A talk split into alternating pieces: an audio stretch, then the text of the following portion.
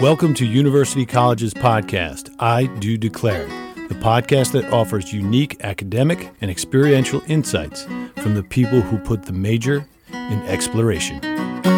Welcome back. I'm joined by Dr. Enza Antenos, uh, assistant professor in world languages and cultures in humanities and social sciences. Welcome. Thank you. I'm so glad you could make it. I'm really excited to be here. So thanks for this opportunity. And. I just wanted to add that I'm also the director of language, business, and culture. Here and we I go. Think, and that's going to be, I think, our focus for today. Beautiful. Okay, great. So let's get into it. Uh, considering our audience is exploring majors, it's always helpful to know our guests' educational background. So, what disciplines did you earn your degrees in? And what drew you to study those areas? Well, I'm going to preface this by saying mm-hmm. that I'm Canadian. Wow. I was born and raised in Canada, and basically that means that um, since my birth, um, multiculturalism and multilingualism has played a big part of who I am. Mm.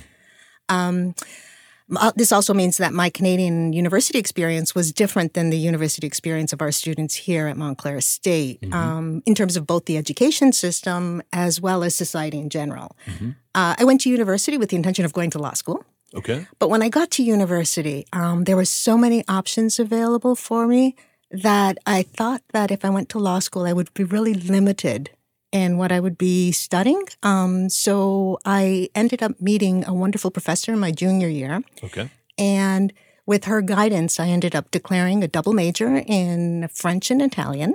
Wow. And then I decided to pursue a master's in Romance studies. Okay. Which compared all the Romance languages. Mm-hmm. And I was like a linguist, so it was really scientific and it was a lot of fun for me. Mm-hmm.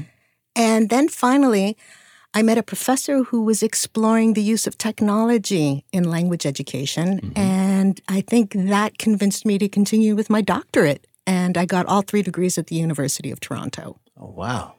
No kidding. And uh, it seemed throughout the, your story here that you've had mentors along the way. And were those individuals that you pursued, or was it happenstance? Maybe you just came across them? Um, they were actually my um, professors in my classes. Okay. And um, when I was studying with them, I was interested in not only the content, but the way in which they approach the content. Mm-hmm. And so I was excited to explore what um, different research areas they had. Mm-hmm. And I made every attempt to get involved with their research. sure. And I think, isn't that um, so much about anyone's personal development, their professional development? Um, I guess what we're trying to say is make sure you rub elbows with faculty. Get to know them if you're enjoying their class, even if you're not. Get to get to know them because the the relationship itself can add to a student's personal development and going forward. Oh, completely agree. Um, I do. I do give my professors credit, and I still do to this day because I still mm-hmm. have relationships with them now, 20 years after the fact. Wow and I, I see them at conferences mm-hmm. and we communicate via email. And it's really important um, to continue to nourish um, those relationships. Yeah. Um, a guy I'd done the pr- podcast with previously, Jeff Poulos, it was terrific at cultivating relationships and mentors. And I think it must be so interesting for you to have had uh, professors who were mentors, but now colleagues. Exactly. Yeah. Exactly. And um, I, like I said, I, I always um, am very grateful to them for what they opened up for me. And I, in turn, now try to do that with my students. And I nurture relationships with them as well. And the nice thing is, I've been here at Montclair State for 18 years. Okay. And I still have, um, I still communicate with and I've built relationships with my students from my very first year in 2004. It's amazing. Yeah. Yeah. The fellowship, the camaraderie. Absolutely. Yeah. Okay. So if I look at, and if we look at in general, what students are interested in, you know, some students are investigative, so they might like science and math. Some students are enterprising, they might like school of business. Uh, what kind of students tend to gravitate to world languages and cultures? Um, this program was created um, from two different schools, as you know. It's mm-hmm. from the College of Humanities and the Feliciano School of Business. Mm-hmm. And we created it for students who were interested in language but didn't want to be language teachers, right? Because there was that mindset that they were either going to become language teachers or they were going to uh, continue with uh, doctorates in a certain language. And we had students who said, well, you know, that's really not my cup of tea. Um, so we said, well, how about using those practical skills? Mm-hmm. Um, so how about using the language skills in a in a practical business environment? Because we have over sixty five Italian businesses with their headquarters in New Jersey. Oh wow, I didn't know that. Yeah. It's really exciting to know that, you know, Ferrari's headquarters for North America are in Englewood, um, or Ferrero Rocher's um, or sorry, Ferrero North America's uh, headquarters are in Morristown. Fascinating. So we have all these wonderful Italian businesses, and we said, let's try to connect our students to these businesses and let's show our students that Italian languages and cultures mm-hmm. are very fundamental for um, uh, business in the in New Jersey, right here at home. Absolutely. So students who might be interested in this major they don't they enjoy culture they enjoy language but don't not necessarily want to be language teachers exactly okay. exactly and from the feliciano school of business it was um, students who liked business but really didn't want those technical aspects of it um, to the degree that they wanted to be accountants mm-hmm. or special uh, specialize in economics um, mm. So they were probably students who were like international business, international marketing, and they were looking for something that connected language and um, you know, we want them to hone their language skills as well. Mm-hmm. Um, so it connected culture with language and what they were interested in. So, in terms of employment prospects, graduates from your your neck of the woods, your college, um, what do they tend to look at? I would think business in some ways, and you talked about the number of Italian-based um, headquarters as well. Um, so, uh, the employment prospects are limitless, if you ask me, because we have all these businesses. Um, so in total, New Jersey houses 225 foreign companies. Wow. Um, and this I know through Choose New Jersey, with is the government agency that um, attracts foreign businesses to New Jersey.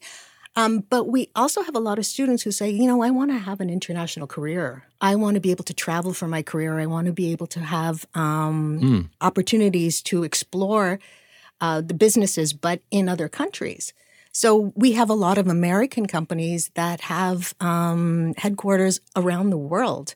And I think one of the things that uh, former Dean Kant from the School of Business used to say is there's no such thing as a local business anymore. Even the internet makes everything international. Love it. So we hopefully provide students with those essential skills that they need in order to participate in this global economy and you know things like problem solving mm-hmm. adapting to culturally diverse work environments um, to be able to work with different cultures teamwork mm-hmm. um, communication skills intercultural competence and of course relationship building because mm-hmm. um, as we all know when we're working with a group or we're working anywhere even here at the university we need to be able to forge new relationships and um, be able to work well within those uh, sorry, be able to work well within mm-hmm. um, those uh, relationships um, with others. Sure, absolutely. And those who, as you've indicated, have a thirst for not only culture, but seeing a little bit more about the world out there. Exactly. Yeah. Beautiful. Uh, so, given your role in uh, the College of Humanities and Social Sciences, uh, what are your some what are some of your areas of research? Um, well, since the inception of Language, Business, and Culture, the mm-hmm. major, um, in 2019, uh, I've really spent a lot of time dedicating myself to language and business. Mm-hmm.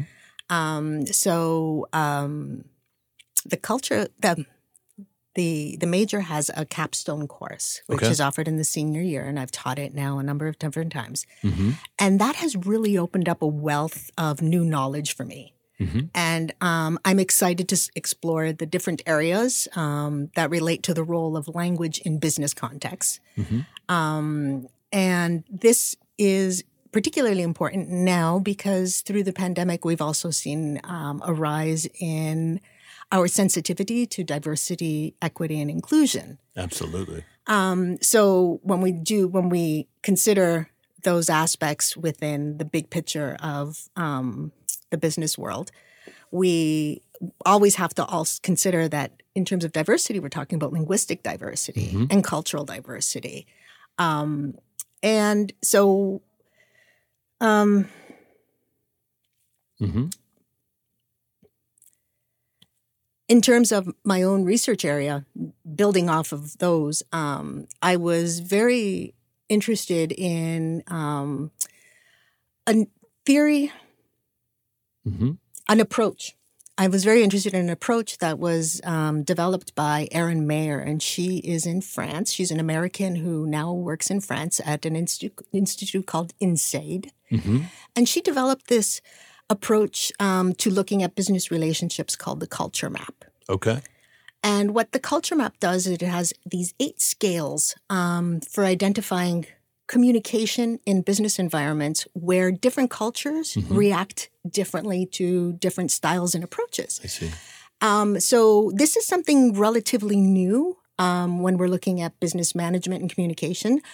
Um, so I'd like to explore that um, because one of the things she does is she presents the business side of it really well, but she decouples language. Okay. And I think it's essential that when we're talking about cultures, if the culture has a different language that's attached to it, that we reconnect the language and the cultural aspects of it. Okay. Um, so that's one of the areas that I'm exploring is looking at her culture scales and reconnecting it with the language that is inherent. Um, so, for example, um, if you're in France doing business, which is where she's located, if you don't know French um, and you don't have a member of your team uh, in the business that knows French, you are going to miss so many of the nuances that could help you um, be successful in creating a business relationship with a French company. Yeah. Um, so she doesn't address those aspects in her approach in her book, but um, I would like to explore that further.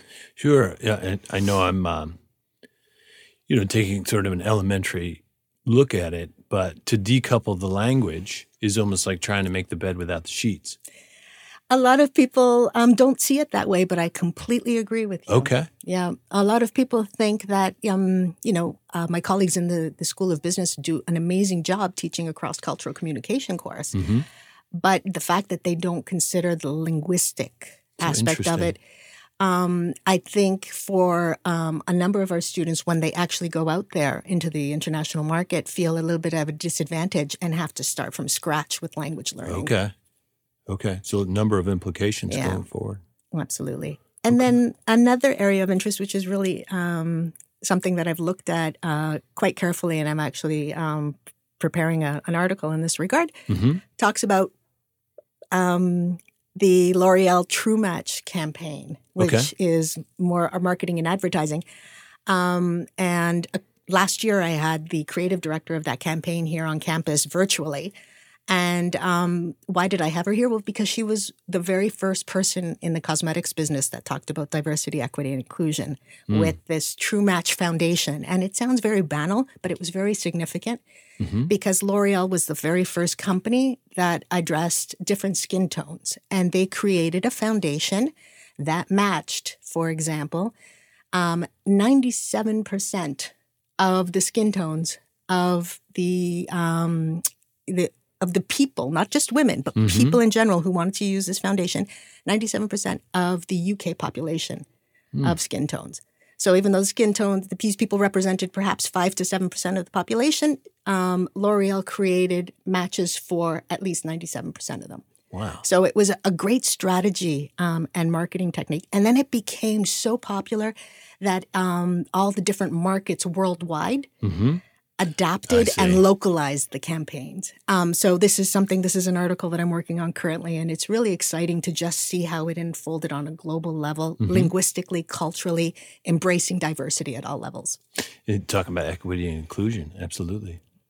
Uh, I wonder if you would speak briefly about a recent event of yours uh, with Luis Maldonado, uh, Language and Culture Matter in Marketing.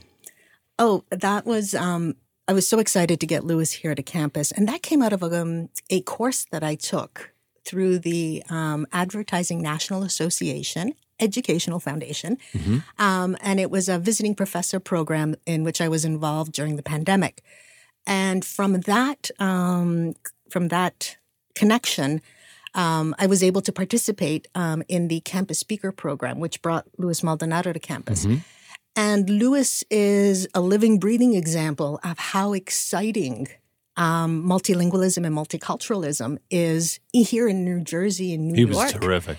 and he was very vibrant. And his um, his agency produced some epic um, Mm-hmm. advertisements um, for the pandemic, post pandemic, pre pandemic. I think um, what he was telling us about uh, the Latino community here in New Jersey um, and New York or the greater New York area was significant um, in terms of uh, how to be successful with diversity, equity, and inclusion. Wonderful. I was lucky enough to attend the event. It was fascinating. Thank you. Yeah. I'm glad you enjoyed it. So this podcast audience, Dr. Antenos, is primarily pre-major freshmen and sophomores. Um, knowing what you know now, what advice would you give yourself as a freshman or sophomore? Well, I think that loops back to our very first question, and that is that building a relationship with your professors. So I know a lot of freshmen and sophomore are going through the general education courses um, or the language requirement um, for graduation, and they're thinking, "Why do I need to be here?" Um, I think that's a question that you should really broach with your with your professor Sure.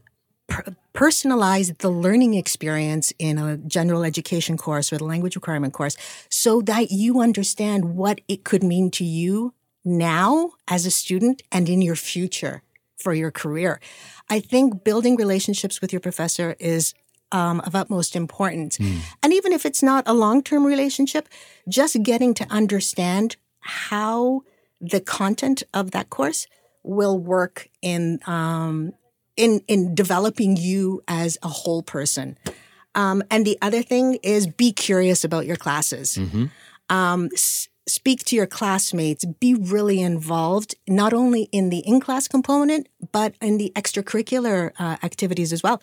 Montclair State is so rich with opportunities. You have guest speakers, you have clubs, you have different opportunities to understand what the content of your course means outside of the classroom. So just embrace that and be curious and don't ever stop learning. Wonderful. Absolutely fantastic advice. Dr. Antenos, thank you so much for coming in today. Thank you for this opportunity. And freshmen and sophomores, if you're interested in learning more about language, business, and culture, shout me out. I'm at lbc at montclair.edu. You heard it here, everyone. Uh, I also want to thank the College of the Arts students for their mixing and editing prowess, as well as the all knowing and powerful Annabella Poland, GM for WMSC. Thanks for listening.